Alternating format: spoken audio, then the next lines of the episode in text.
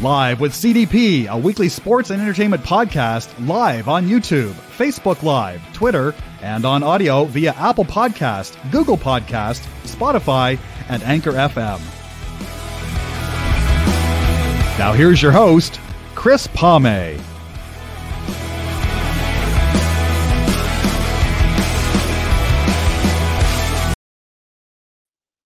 Hello, everybody. Welcome to Live with C D P podcast on this, uh, what is it, Wednesday, March thirtieth. Sorry, I got my days mixed up. Anyways, I look forward to my guest tonight, Stu Boyer. He's coming on for a third time now. He's one behind Pat Gregor and Aaron Sanders for most appearances on uh, Live with C D P podcast. This is my one hundred thirty-second episode in two years. So uh, I'm looking forward to speaking to Stu Boyer today about the uh, uh, Uh, the Buffalo Bills Stadium, uh, the new overtime rules, which I've already expressed my views on, and also the the improvement of the Buffalo Sabres, who are now just two points behind the Red Wings in the standings.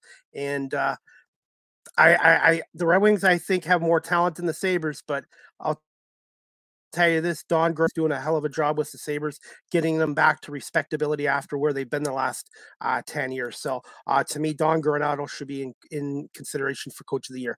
Anyways, that's just my opinion, and I'm wearing my Rogers T V hat today too. So I'm hoping to be back on Friday uh, uh, with the game and Owen Sound Attack Friday. So just bear with me, guys, and I hope you guys like my new opening intro. I want to say thank you to Jeff and Robert from Rogers T V for doing my uh, uh my video and my uh, voiceover as well. I'm hoping to get to, I am feeling a lot better than what I was a week ago. So just bear with me, guys. And I'm going to bring on Stu Boyer and we're going to talk a little uh, Buffalo sports. Hey, Stu, how you doing? Great, Chris. How are you? Good, good. Hey, thank you so much for coming on on short notice. I really appreciate it. My pleasure. Always glad to be on with you. I appreciate the opportunity. Okay. I did send your email out uh, an hour ago, but I don't know what happened. I did send it out to your Gmail, but you know, with email, sometimes things uh, don't always get delivered. Well, as it turned out, I actually got it, clicked on the link, and lo and behold, here I am, and here we are. Okay, no problem. No, no problem. But I know sometimes email can be funny where things go into junk or spam or, or whatever. So I miss the old days of an old phone call, eh? Yeah. Well, yeah, those days are gone. Long gone. So, but you know what? This is going to be a really good time uh, for a Buffalo sports fan right now. The Bills are Super Bowl contenders, get a new stadium, got Von Miller. Uh, the Sabres are finally making progress. Uh, the Buffalo Bisons are back. And the uh, Buffalo Bandits are twelve and one right now and looking like a, uh, a championship team in the uh, National Lacrosse League. I would say you summed it up pretty nicely there, Chris. Uh, things are going along nicely, and um, hopefully we can move past that thirteen-second gap in the game against Kansas City. Well, I was going to say, you know what? That's the only thing you can do. You got to move on from it. Every team has to go through heartbreak, and and, and like I said, now you got to focus on the twenty twenty-two season. season and stuff like that. And uh, that brings my first question, Stu. I wanted to ask you here. Thoughts on the new stadium finally for the Buffalo Bills?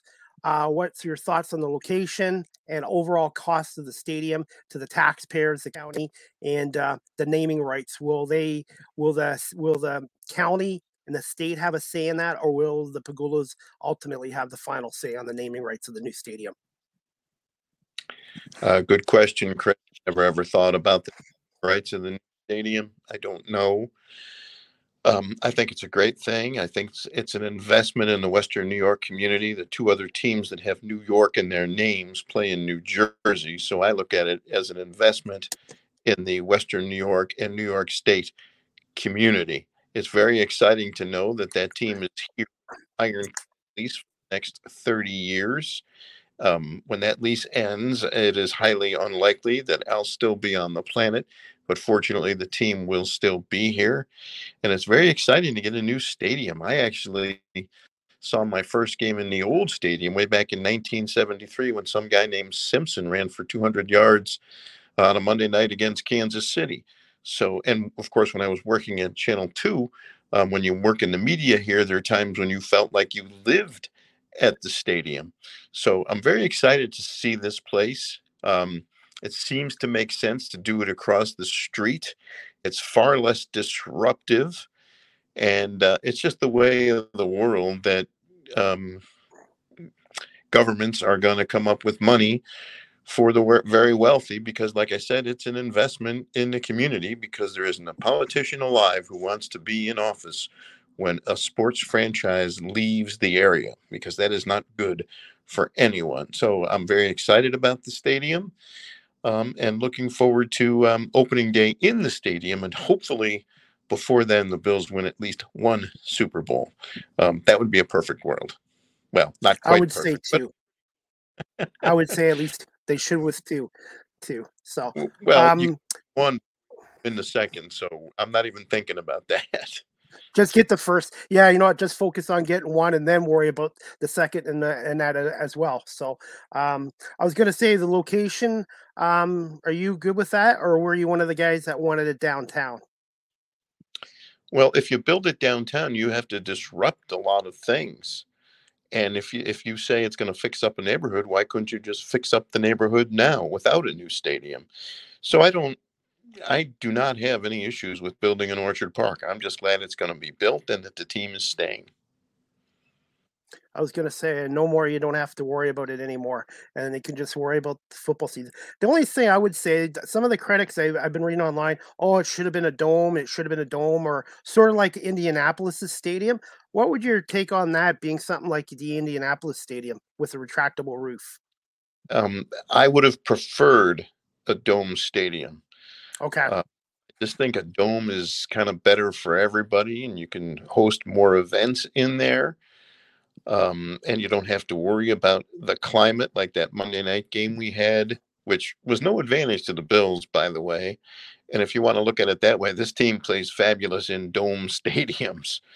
Um, so um, I'm just glad they're building a stadium. I would have preferred a dome. I think that would have been better long term. Uh, but they're going to have natural grass in this stadium. Really?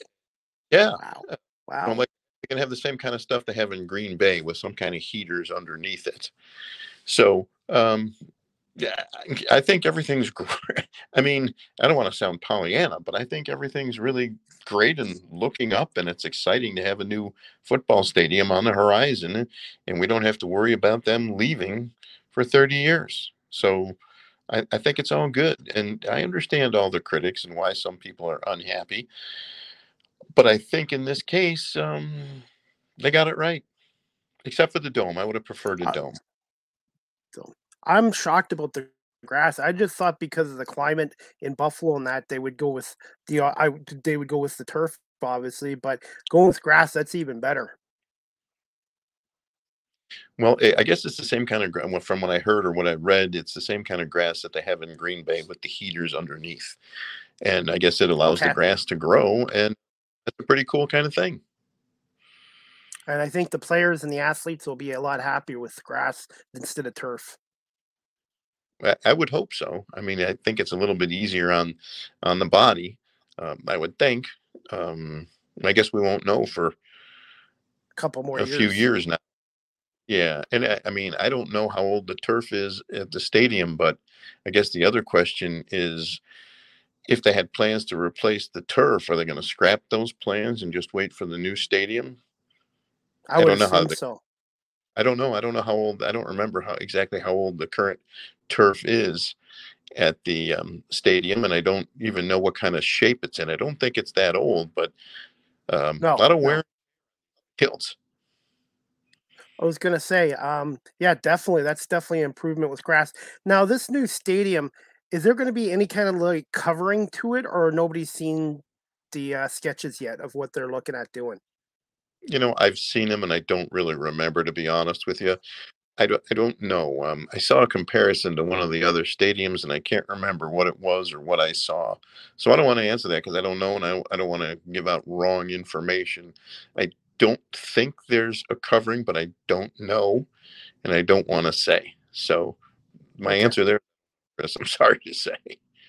Definitely. Hey, uh, I'm not a big soccer fan by any means, but if they do put in grass field, like you said, then they might be able to get uh, more events in there, like soccer events, major soccer events there in the future. Oh, as a matter of fact, I did see some. I'm glad you brought that up because it's being compared to a stadium for a soccer team in, I think, England, Tottenham. Tottenham. Okay. And it's supposedly similar to that stadium. So whatever that stadium is, is supposedly quite similar to what this stadium will be. And I did see the drawings, but I don't remember if there's any kind of covering or not. Okay. But if, uh, they didn't. Sorry. But, but people who are familiar with that stadium, they can answer that question. I just don't remember because I looked at the drawings and I, then I, I looked at the Tottenham Stadium and I'm like, oh, that looks pretty cool. But I, believe it or not, I don't remember yeah. if they had on it or not. The only thing I'd be concerned about as a fan, uh, obviously they weren't going to have eighty thousand seats or even seventy, but sixty-two, that's kind of small. I would have gone with sixty-five. sixty I think they did perfect. Well, I, you know, my guess is they've done a whole bunch of research and they're going to have standing room, room only seats. I don't know how many, and they'll have areas where people can congregate. And instead of getting a seat, you can get into the game. So it'll be, it'll be sixty-two thousand seats, but the capacity, uh, I believe, will be a little bit greater. And I think they've done enough research, Chris, to show that sixty-two is probably a pretty good and pretty accurate number, because I'm sure it, they've researched absolutely everything uh, if you're going to spend that kind of money. So uh, I'm okay with sixty-two. And, you, you know, you always want to have okay. that little bit of want to have that little bit of demand. You know what I mean? That's true, you, too. that's that's true. Demand, too. And also um, the ticket prices will be going up in, and obviously in twenty twenty-six, plus the personal seat licenses as well for season ticket holders. Yeah, I'm not a big fan of personal seat licenses, but I guess that's the way of the world. You pay me for the pay for the right. You pay me for the right to pay me even more. A little, you know, that it's a great racket if you can get it. Put it that way. But they've also said they're not going to price their consumers out of being able to go um, to Bills games. So we'll see how that all plays out. You know, they've come out and said on the record they're so expensive for um, fans to come to the games. So I was looking at since I was looking at Cincinnati's, and Cincinnati's obviously uh, maybe a little bit bigger than Buffalo, but theirs went from three hundred fifty to thirty-two hundred. So I'm assuming Buffalo would probably, the Pegulas would would probably try to price it based on what Cincinnati and some of the other small market teams are doing with their prices. Wait, you said Cincinnati went from season tickets from three hundred fifty dollars to thirty-two hundred dollars for, for a build- personal. Uh, no, oh, no, just that. just currently, currently with uh, Paul Brown Stadium for a personal seat license. Uh, I looked it up today, and Cincinnati's is between three hundred fifty dollars to thirty-two hundred dollars, depending oh, okay. on depending on where your seat is in the stadium. Yeah, I honestly I have no idea, Chris. Don't know. Okay. All I know is Vegas has probably got one of the highest personal seat licenses. So, well, look at the stadium. Yes, that's true. But uh, did you ever think you would live to see the Bills get a new stadium? Long enough never, to get a new stadium. Honestly, that's one of those questions I never think about the end. I'm here. I'm here and now. I plan to stay here, and uh, I'm glad they're doing it. That's all. Yes, I, that's definitely. That's how I. all those questions. I'm just glad to be here. Okay. This leads to my next question. I've already voiced my opinion on this, but I just wanted to get your thoughts on the N F L overtime rule change just for the playoffs starting in twenty twenty-two. Um, I think it's a good thing that both teams get a possession. Um, the lack of a possession in time isn't what upset me nearly as much as the thirteen seconds when the Bills fell asleep. Uh, but I think it's a good thing. I mean, every other sport, you know, baseball, both teams bat. Hockey, it's sudden death, but the puck's out there. You just got to play the game. And basketball, it's sudden death. And um, soccer, you you have the um, golden goal, but um, they'll play the two overtimes if nobody scores and go to a shootout. So it's good. I think it's a good rule, finally. Um, I have to give Steve Tasker a little credit because he said on the radio show the other day that in the regular season, they should just have ties. And I'm like, you know what? That kind of works for me. The ties in the regular season don't bother me. Um, and uh, it would get a few more fan bases involved, I would think. knowing their team has some hope on those last weekends. But I think it's a good rule change that they're um, doing this in overtime. I think it's good. Both teams should have a chance with the football. Okay. They're keeping the overtime rules in the regular season as is, where if a team gets a field goal, then the other team gets an opportunity. I I sort of like the, the old rules, but I can understand and see your point too, Stu. I try to like, I have my opinion, but then I like to listen to others too. So um, you do make some good points as well, and we'll we'll see how it goes in twenty twenty-two. Well, I'm old-fashioned, Chris. I like sudden death overtime or sudden victory overtime. So, you know, kick off and they run it back for a touchdown, too bad.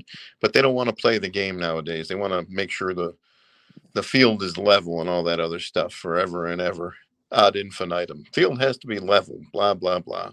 So I just say play the game, but they don't do it that way anymore because, you know, defense and special teams are big parts of the game, just like offense too. So uh, absolutely, absolutely, one hundred percent.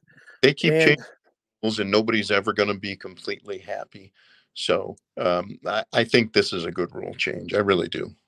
Okay. No, no, I just, I wanted to ask you about that. And I always like to hear other people's opinions. And, and when I have Sal Capaccio come on next week, I'm going to ask him the same thing too, just to get his thoughts and, and then just how I feel about it. But obviously, like I said, if it's better for the game, it's better for the game.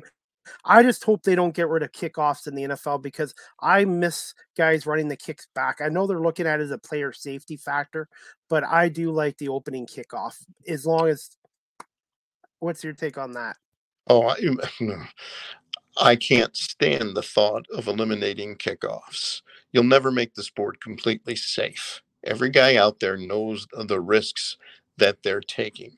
I love kickoff returns. I'm old enough to remember a character named Billy White Shoes Johnson, great kick return man who happened to wear white shoes and yes. did it return one for a uh, Um, a touchdown. He was a great player, great fun to watch. I love kickoff returns. Um, and, you know, I hate the idea that they're trying to get kickoffs out of football. Um, you can call it a safety issue. You can call it whatever you want. There's no way you can make that game completely safe. I love watching kickoffs and kickoff returns. Nowadays, most of the time, they're touchbacks, which is unfortunate. Yes. A great play, and it's great entertainment. Obviously, I don't ever want to see anybody get hurt. It happens, unfortunately. Does it happen more or less on kickoffs? I don't know. I, I haven't seen their studies. Um, and, you know, if they're concerned about player safety and they want to get rid of kickoffs, then why did they add another game to make it a seventeen-game schedule? And why are they going to add an eighteen-game, eighteenth game to the schedule at some point? And the answer isn't player safety, it's money. So, yep. you know, I love a good, I love great kickoff returns are exciting. Yes. And I've been to a, a lot of games live, and I, it's one of the most exciting plays in football. And I'm sorry, I'm not a fan of the touchback. And also I, I'm going to be honest, I don't like the fair, fair catch rule either, but that's not going to leave anytime soon either. Yeah. I'm, um, Like I said, I, I like kickoff returns, and it's an advantage to teams that have players who can return kickoffs. So if your, you know, scouting department comes up with a special teams guy that your front office drafts, signs, gets as a free agent, whatever, it's an advantage to the team for having a player who can do that. So I say good for those teams, and it's good for the fans. It's an exciting play. And that leads to my next, definitely. And that leads to my next question, uh, Stu. Uh, thoughts on the Bills' offseason moves so far? Uh, obviously, Von Miller, and also uh, the releasing of Cole Beasley. Uh, I was stunned by the Von Miller signing. It's inc- incredibly exciting. I think he's the best defensive player they've had since Bruce Smith. He's a finisher, a game changer, and it's really unfortunate that they didn't ha- have him this past season, but they didn't. Now they do. So hopefully he uh, has the kind of impact they're anticipating. Great, great player, great, great signing. So um, absolutely thrilled that they signed Von Miller. Um, as for Cole Beasley, oh, I'm glad I, I'm glad Isaiah McKenzie is back. I think uh, Beasley had been a little bit on a downward trend. And um, you notice that no one else has signed him. And so obviously he wasn't going to get the kind of money he had been uh, getting previously. So to the best of my knowledge, he hasn't signed. And um, I'm I'm very okay with them moving on from Cole Beasley. And I can, I'll say the same thing for Star Latulilae. No one has signed him yet either. So, you know, at some point, um, I guess that's why these guys want to get those contracts when they can get them, because at some point, Uh, you're not going to get that kind of money. And there's a reason for it. You're a little bit older.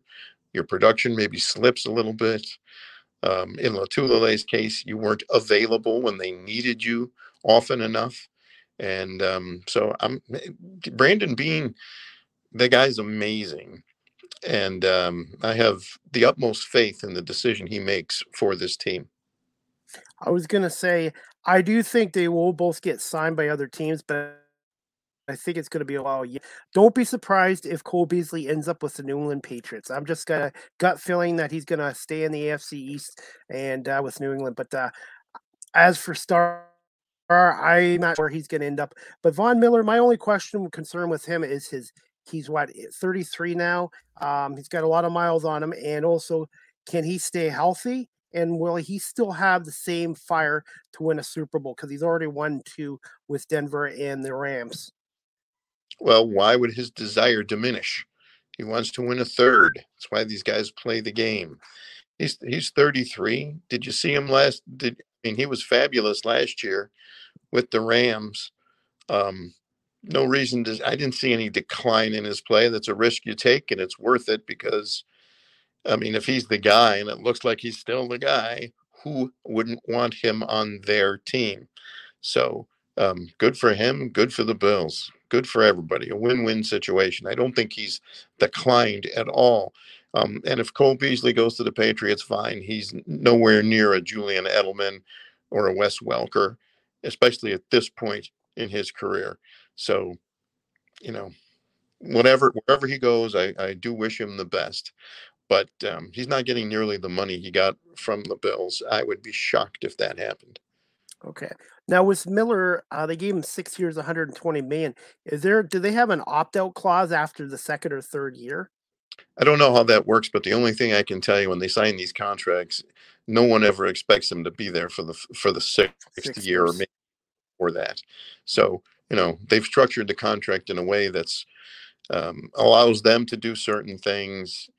And and I don't know enough about contracts, and I didn't read that much about contracts. I'm just happy that he's wearing the uniform of the Buffalo Bills, which happens to be the team I root for. So um, I don't pay attention to contracts because not my money. It's not going to impact me one way or the other. So I just hope that he plays the way he's capable of playing. And, you know, remember these teams, they don't do anything that does not favor the team. So Um, they'll structure it in a way that benefits them the most. That's just the way contracts seem to work.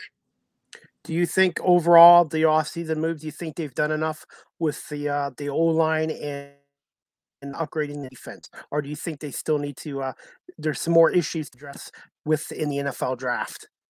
Well, I think cornerback is a position they'll most likely take in the draft.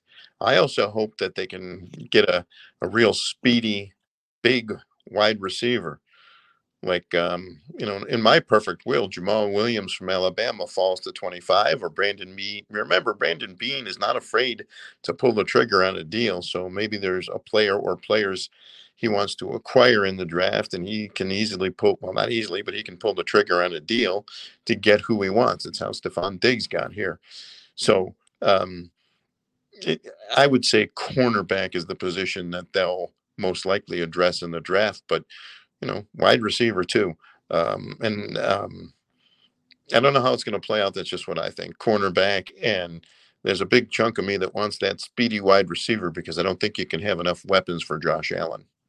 Yeah, because right now you've got Diggs number one, Gabriel Davis, I'm assuming number two. Uh, Isaiah McKenzie would be number three. I am assuming. And he has a lot of speed too, but I see what you're saying. You want to get a little extra speed besides him. Well, I want the speed and I want the size. Don't forget they signed Jamison Crowder too, which I think is a great signing.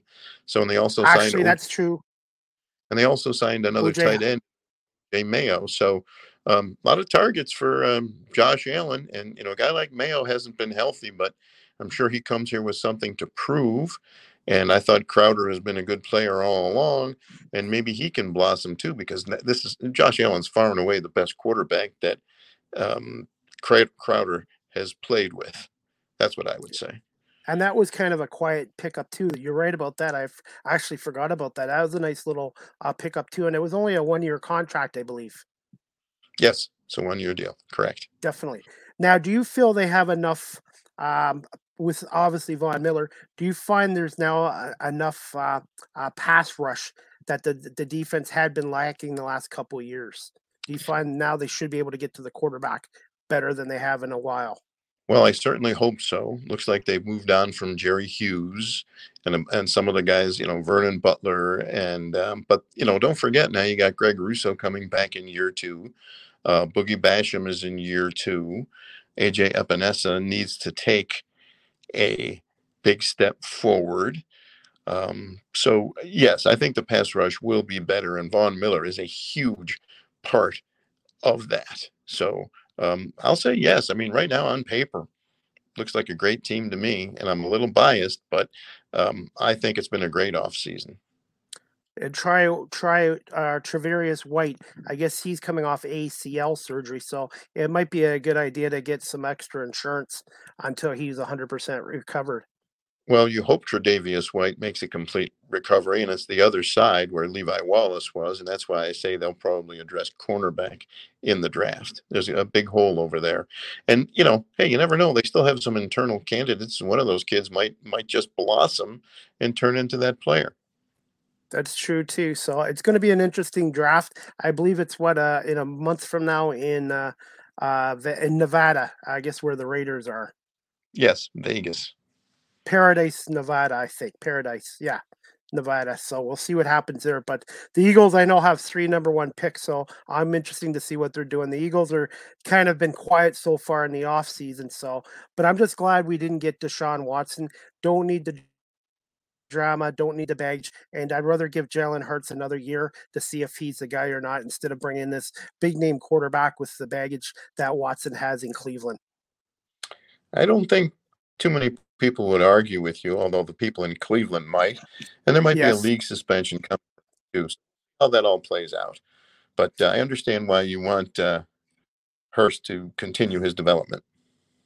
Yes, and um, also it looks like the Niners are going to be with uh, Jimmy G, uh, Jimmy G for another year too, as well, and uh, I think they've messed that situation up as well. The 49ers.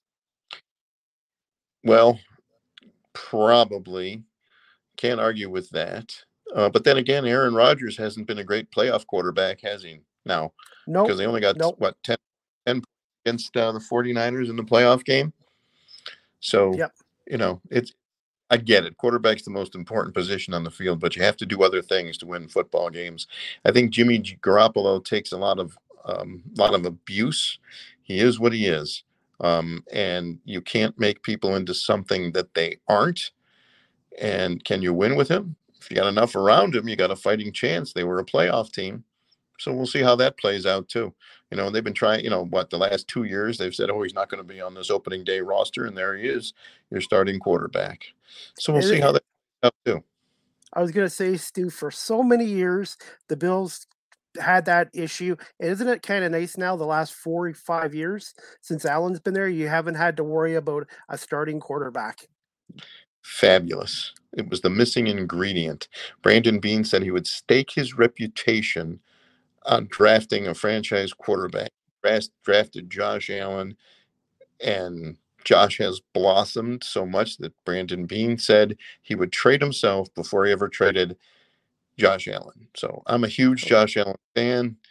Um, great player, fun to watch, humble. There isn't anything I can think of that I don't like about him. So hopefully he's able to bring Buffalo its first ever Super Bowl championship. And I think you're going to be getting a, uh, a National Lacrosse championship. Obviously, it's not as big as a Super Bowl. But then I think the Sabres next year, if if they can get goaltending, uh, that's that, that. I'm going to bring that up now. Are you okay for a few more minutes, Stu, to talk yes. some Sabres? I was yes. going to say, uh, okay, um, Sabres, they're on the right path. The only thing, in my opinion, they need to address in the offseason is they need to address their goaltending situation.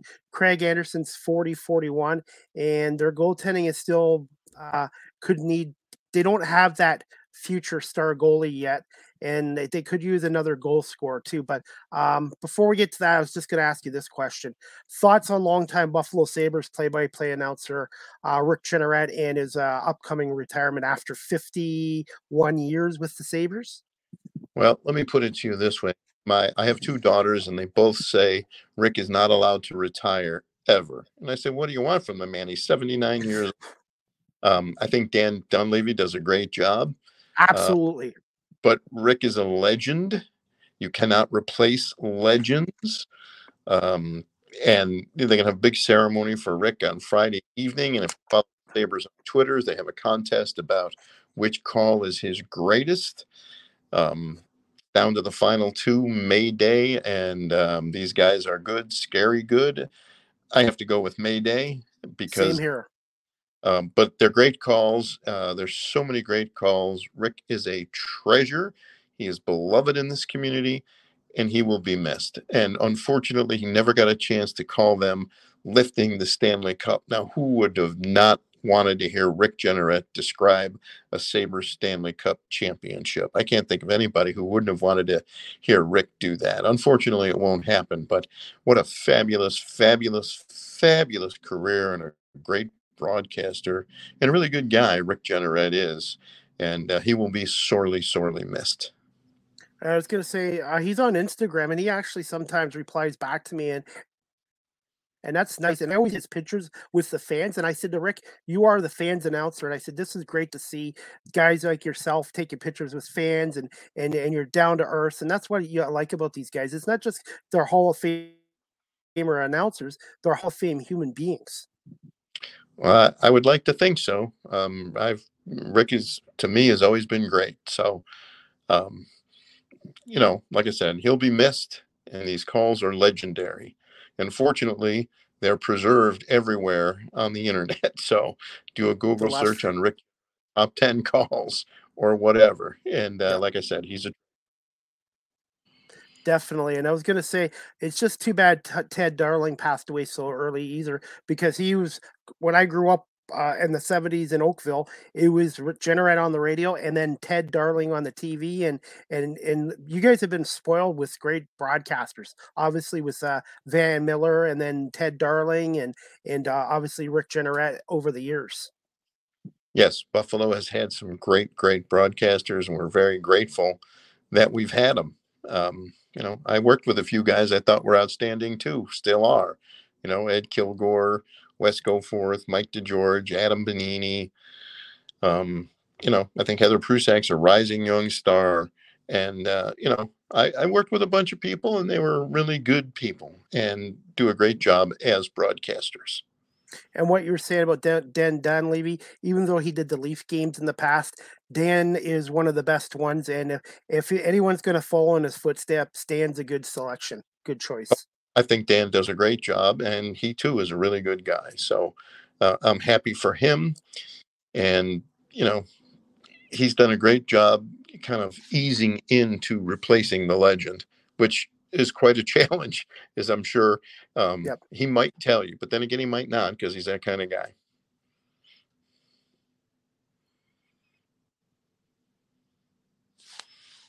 All right, you fine? We're back. We're back. It happens. We froze Sorry, up that's for a on second. My end. Sorry, Stu. That happens. Yeah. Yeah, that That's happens okay. too. And I forgot to mention John Murphy too. John Murphy is one of the best in the business too. And he had to fall in the footsteps of Von Miller as well. So uh, I forgot about John Miller and Pat Malacaro uh, of the Bisons too. He's a really good guy too. Well, don't forget there was Jim Rosenhaus and Ben Wagner followed Pete Weber. Yeah, they were good. And uh, John Murphy's a good guy too. So we're very fortunate to have a lot of really good broadcasters in this area. Definitely. And John Googler from the Buffalo Bandits, Gertler. too. John Gertler. Definitely. And he Googler. does a yeah. great Yes, he does. And, uh, and yes, Pat Malacaro, too. All of them. We're very fortunate here. Definitely. And you just answered my next question. I was going to ask you about your all-time favorite call call by R J. It's a May Day, which is mine as well. So uh, last question I wanted to ask you, Stu, because I know you got to get going soon. Uh, thoughts overall on this twenty-one twenty-two Sabres team and the job Don Granato and his coaching staff have done, and where do you feel the Sabres need to adjust in the offseason going forward in the twenty-two twenty-three season? Well, first of all, let me say I think Don Granato was the perfect choice. I think he's done a fabulous job. Here he gets this guy, Tage Thompson, a big guy playing on the wing, and he looks at him and he goes, I'm not getting this guy. It just isn't happening for this kid. Let's try him at center. Well, that worked. That's a brilliant move. He's infused all these kids with confidence. Look at Rasmus Dahlin, and, and even Jeff Skinner's had a bounce-back year. Um, so he's got these guys beginning to believe in themselves. And and Kevin Adams has done a great job too, hiring Granato and getting talent in the organization and getting that pipeline up and going with young talent. Um, Jack Quinn, J J Paterka, some of these kids will be here next year. Owen Power might be here um, as soon as the Michigan season ends. He might get ten games or so. So Uh, and I can't wait to see him, six foot six defenseman. That's a big guy. Um, and uh, so, you know, I think they're headed in the right direction. And what happened in Chicago the other night, being down four nothing, coming back to win the game six to five after falling behind five to four, was fabulous, an incredible win. Um, goaltending has been an issue. Craig Anderson, I think, had he not been hurt, they might have ten, maybe fifteen more points, maybe. Um, And yes, he's forty-one, but I think he's a great presence around these guys. There's a lot of youth, and they've got three goaltenders coming into the organization. And I would say, well, they've got one in the organization, Ukko-Pekka Luukkonen, who, if he can stay healthy, um, he's had the two hip surgeries, and he had some inj- injuries this year. But if he can stay healthy, he looked like a very promising prospect. And, of course, there's Devin Levi from New Hampshire. His team was just eliminated.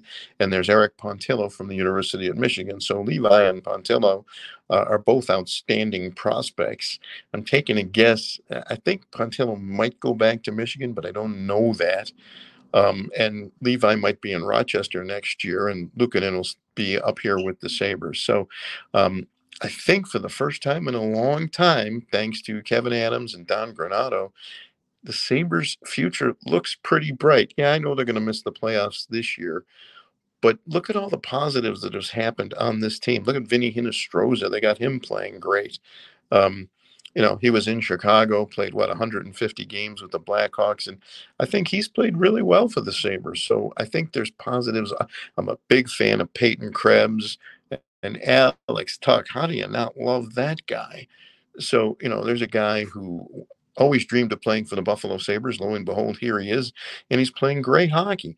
So okay, I'm just very excited about the future for this team for the first time in a long, long time. And I'm very happy about that. In fact, the reason I wanted to do this at six and not seven is so I can go watch the hockey game. Oh, yeah, that's true. The Sabres and the, the Winnipeg Jets tonight from the KeyBank Center at uh, seven o'clock, yes. I think, seven oh five. Yeah, okay. I think so. Yeah, hey, uh, yeah, I had some news with the Red Wings today. They uh, they fired their longtime employee of fifty-one years, Al Sobotka. He's their Zamboni driver, and he was with the Red Wings since the Olympia Arena, and they uh, let him go today after fifty-one years. And a lot of the Red Wing fans were upset because they identified him with the team as a Zamboni driver, and he took care of the uh, Joliet Arena and Little Caesars Arena. So I'm going to be interesting to see what actually happened to let an employee like that, fifty-one years with one franchise, uh, to, to, to terminate him like that. Yeah, there seems to be, there might be a little bit more to that story than meets the eye. How old the gentleman is he? I believe he's sixty-eight, but he said he was still, he, st- he only comment was he's putting in a wrongful uh, dismissal against the Red Wings, and he wanted to continue to working, but there's got to be more to this than the fans will know about. Well, I, I hate hearing those kinds of stories, but unfortunately it happens. He's not the first person it's happened to, and he's not the last person it's going to happen to, although I do hate to hear that kind of story, especially since I was so excited talking about the Sabres. Uh, yeah, yeah, I have a soft spot for Detroit. Yeah, I'm going to keep because I, used, re- I used to have a I used to have I used to have family cousins in the Detroit area, uh, but I think they've since moved to Chicago. Um, okay. But I do have a soft spot for okay. the Red Wings because um, a fellow named Gordie Howe played for them, and I'm a big Gordie Howe fan. Yes, yes, yes. Hey, right now the Sabres are two points behind the Red Wings, and uh, right now we're – I was going to say, and I think part of this reason is because of Don Granato has gotten this team to play so well. The Red Wings right now are kind of regressing with their young team. Aim is improving, and that's why there's a lot of heat on Steve Yzerman to fire Jeff Blashill because he's been in Detroit seven years, Stu. Uh, he's only had one winning season. Okay, they've had some bad teams the last five years, but how many coaches in sports stay in one city for seven years with one win season and six straight no years of uh, six straight years of no playoffs? I uh, I really do think Yzerman, I hope in the offseason, uh, looks at bringing in former Red Wing legend Igor Larionov to replace Blashill because I think Larionov would be a perfect candidate to be the next head coach of the Red Wings.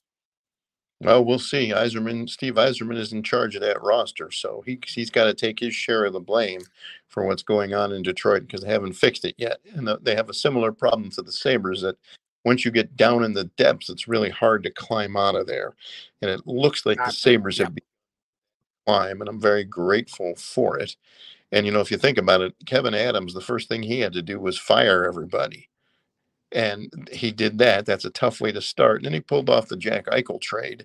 That's a monstrous trade, especially for a first-time G M. And it looks like he did a great job on that on that trade. And if Vegas misses the playoffs, it's a pretty high draft pick for the Sabres, I think between eleven and twenty.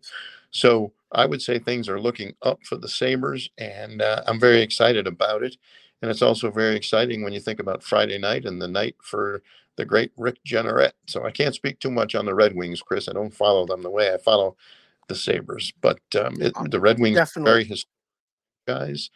But right now I'm just real happy with things going, all, all the things going on in the Sabres organization that I can see um, as an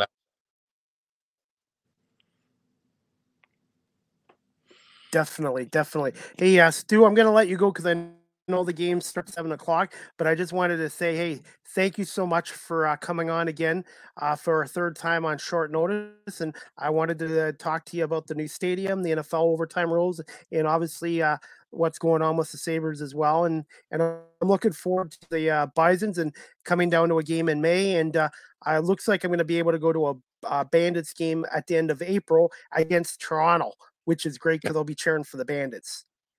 Well, that's good to know. You should always root for Buffalo, especially against Toronto. And hopefully the Bucs have a great They're not even definitely. What's that? Definitely, I I think the Bucs. Um, the Rock are still called the Toronto Rock, but they don't play in Toronto anymore. They play the games in Hamilton, but they've elected to keep the Toronto name, playing in Hamilton. But so far, it's worked out so far. Yeah, well, like I said, always root for Buffalo, especially against teams from Toronto, ex- except for the Blue Jays. It's okay to root for the Blue Jays, and hopefully the Bisons have a great year too. And I'm always glad to come on, Chris. Ask me anytime. Definitely. You're breaking up like crazy. I think you froze again. We'll wait for you to come. Anyways, back. Just wait one second. Yep, just one second.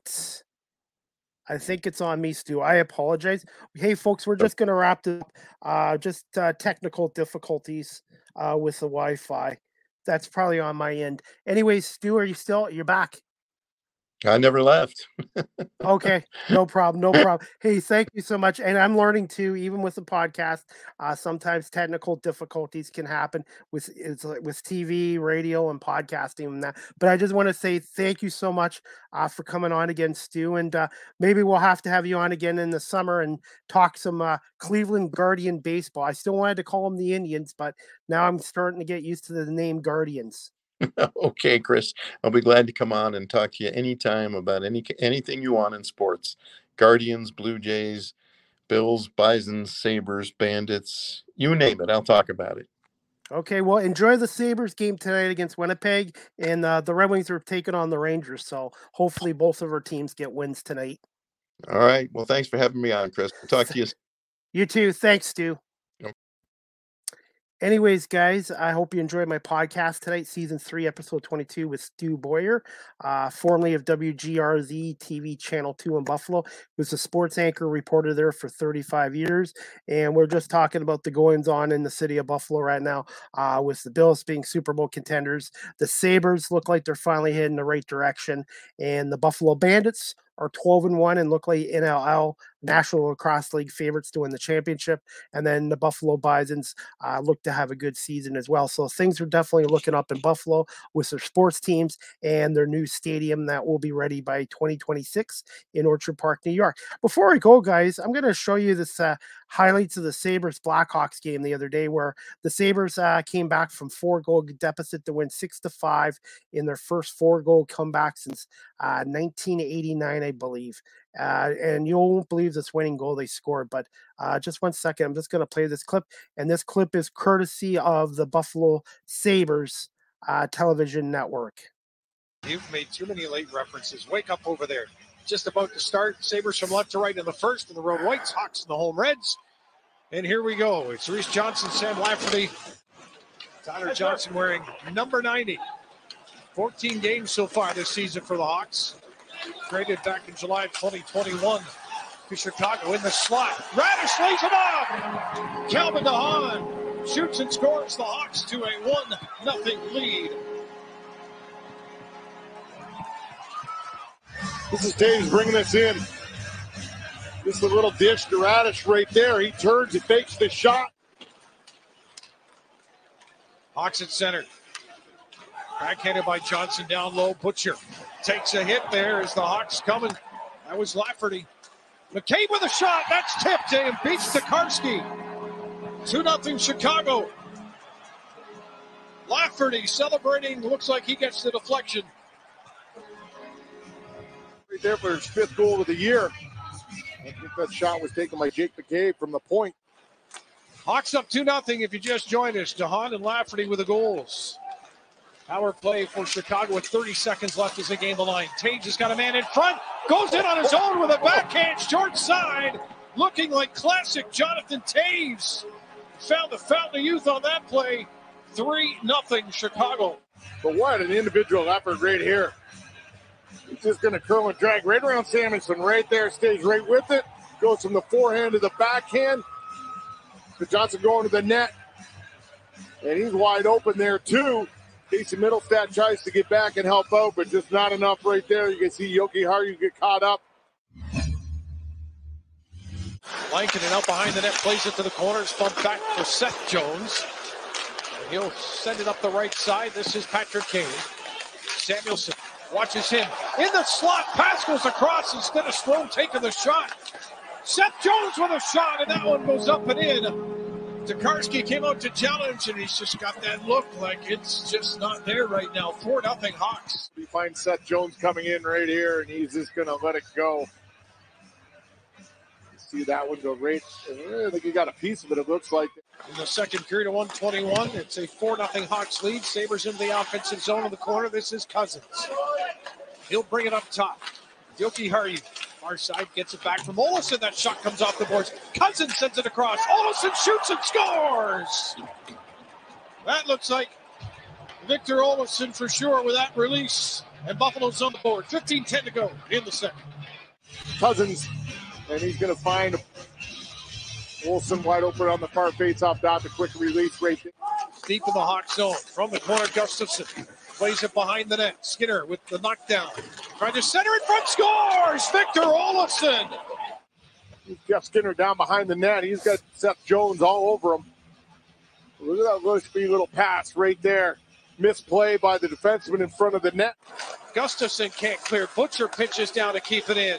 Cousins turns in the high slot. Sends it to the net. They score! Did that go off Victor Olsson, or did that just slide in? Right there and into the net. Going to be Kyle Poso's goal, seventeenth of the year. But great work once again by Dylan Cousins. Thompson behind the net, keeps it, brings it out far side, back to the point. One-timer shot stopped. Rebound is there, they score. It dribbles behind Lankinen. Vinny Hinnestros is going to get his eleventh. Here's Tate Thompson coming around. Here's the shot from the point. It goes off Jake McCabe. Radish, Seth Jones, Kane with a one-timer, save, it's made to Karski, the rebound. Strome fishes it free. forty-seven seconds to go on the man advantage. Here's to break it, scores! Here's Patrick Kane, he tried this cross-ice pass a couple times to break it, give him a little look off there. And there you see the quick shot, middle step, high in the Hawks zone. Trying to find a way. Olsson turns to the net, they score! Tick, tap, tuck. Not forget this lovely bit of passing to the net to tie it at five. Up top, Darlene. Want to get something to the net here. Here goes Thompson. Stick explodes on him. It goes in the back of the net.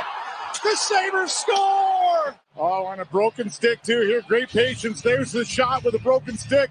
It comes off the back wall. Leggett puts it in his own net. It goes off his left skate. Sabres can't clear. Strome to the net. And that one stays up.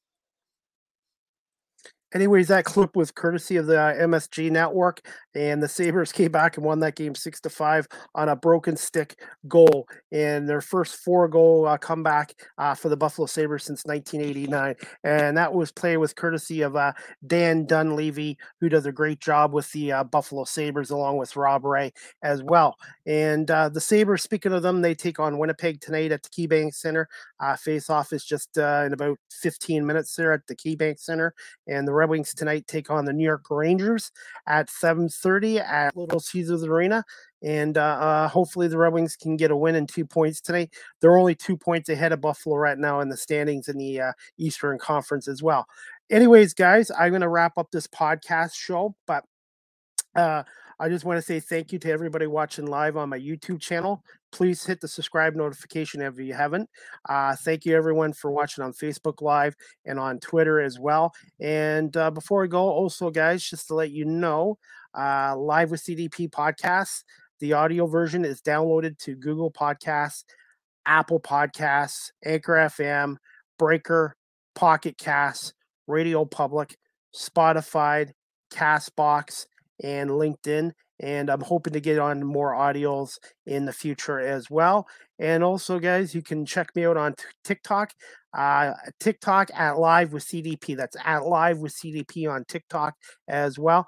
And uh, I do have another podcast show um, tomorrow, uh, Thursday, March thirty-first. Uh, the time to be determined still. Uh, my guest is going to be Kelsey Nicole Nelson. She's a freelance broadcaster, and she's with Fox Sports Radio in Washington, thirteen forty. And she's also got her has her own uh, uh, her own show called Listening with K N N. Her schedule is quite busy, so I'm going to cross my fingers, and hopefully she'll be able to come on again tomorrow. And we're going to talk National Football League with her, uh, the Washington Commanders, obviously, she, since she's been in Washington, from Washington, and also Carson Wentz. And also we'll talk about the N F L Draft and the uh, N C A A uh, Men's Final Four Tournament, uh, which is going to take place this Saturday night, which I'm looking forward to as well. And uh, let's see, guys, before we go, Uh, I'm just going to one thing right here. I'm just going to put this right up here. The N C A A Men's Basketball Final Four will take place, like I said, Saturday uh, at six oh nine. Villanova versus Kansas City. I got Villanova winning. And the late game will be U N C, uh, North Carolina against Duke. And I've got Duke. So I'm going to say Duke and Villanova will meet for the uh, uh, national championship on Monday, April fourth. So Villanova and Duke are my picks as well. So all right, guys. Uh, again, my next Live with C D P podcast, season three, uh, season three, episode twenty-three. Kelsey Nicole Nelson. Uh, time to be uh, determined tomorrow. We'll cross our fingers. Uh, but I have uh, at least five podcasts uh, shows uh, lined up for next week. Uh, so I got a busy week next week. But uh, anyways, again, I want to say thank you to my guest, Stu Boyer, for coming on and talking some Buffalo sports, and everybody for uh, watching or listening to Live with C D P podcast. And I hope you like my new opening intro with my voiceovers. Uh, thanks to my friend Jeff from Rogers and Robert, uh, producer from Rogers T V. And I'm wearing the hat today too, guys. So, all right. I uh, hope everybody has a great night. Enjoy the hockey games. Uh, go Sabres, go Red Wings, and we'll see you guys uh, hopefully tomorrow night uh, with Kelsey Nicole uh, Nelson, and we'll talk some uh, N F L with Kelsey. All right. I uh, hope everyone has a great night. Again, thanks for watching and listening to Live with C D P podcast, Season three, Episode twenty-two tonight. See you guys tomorrow night.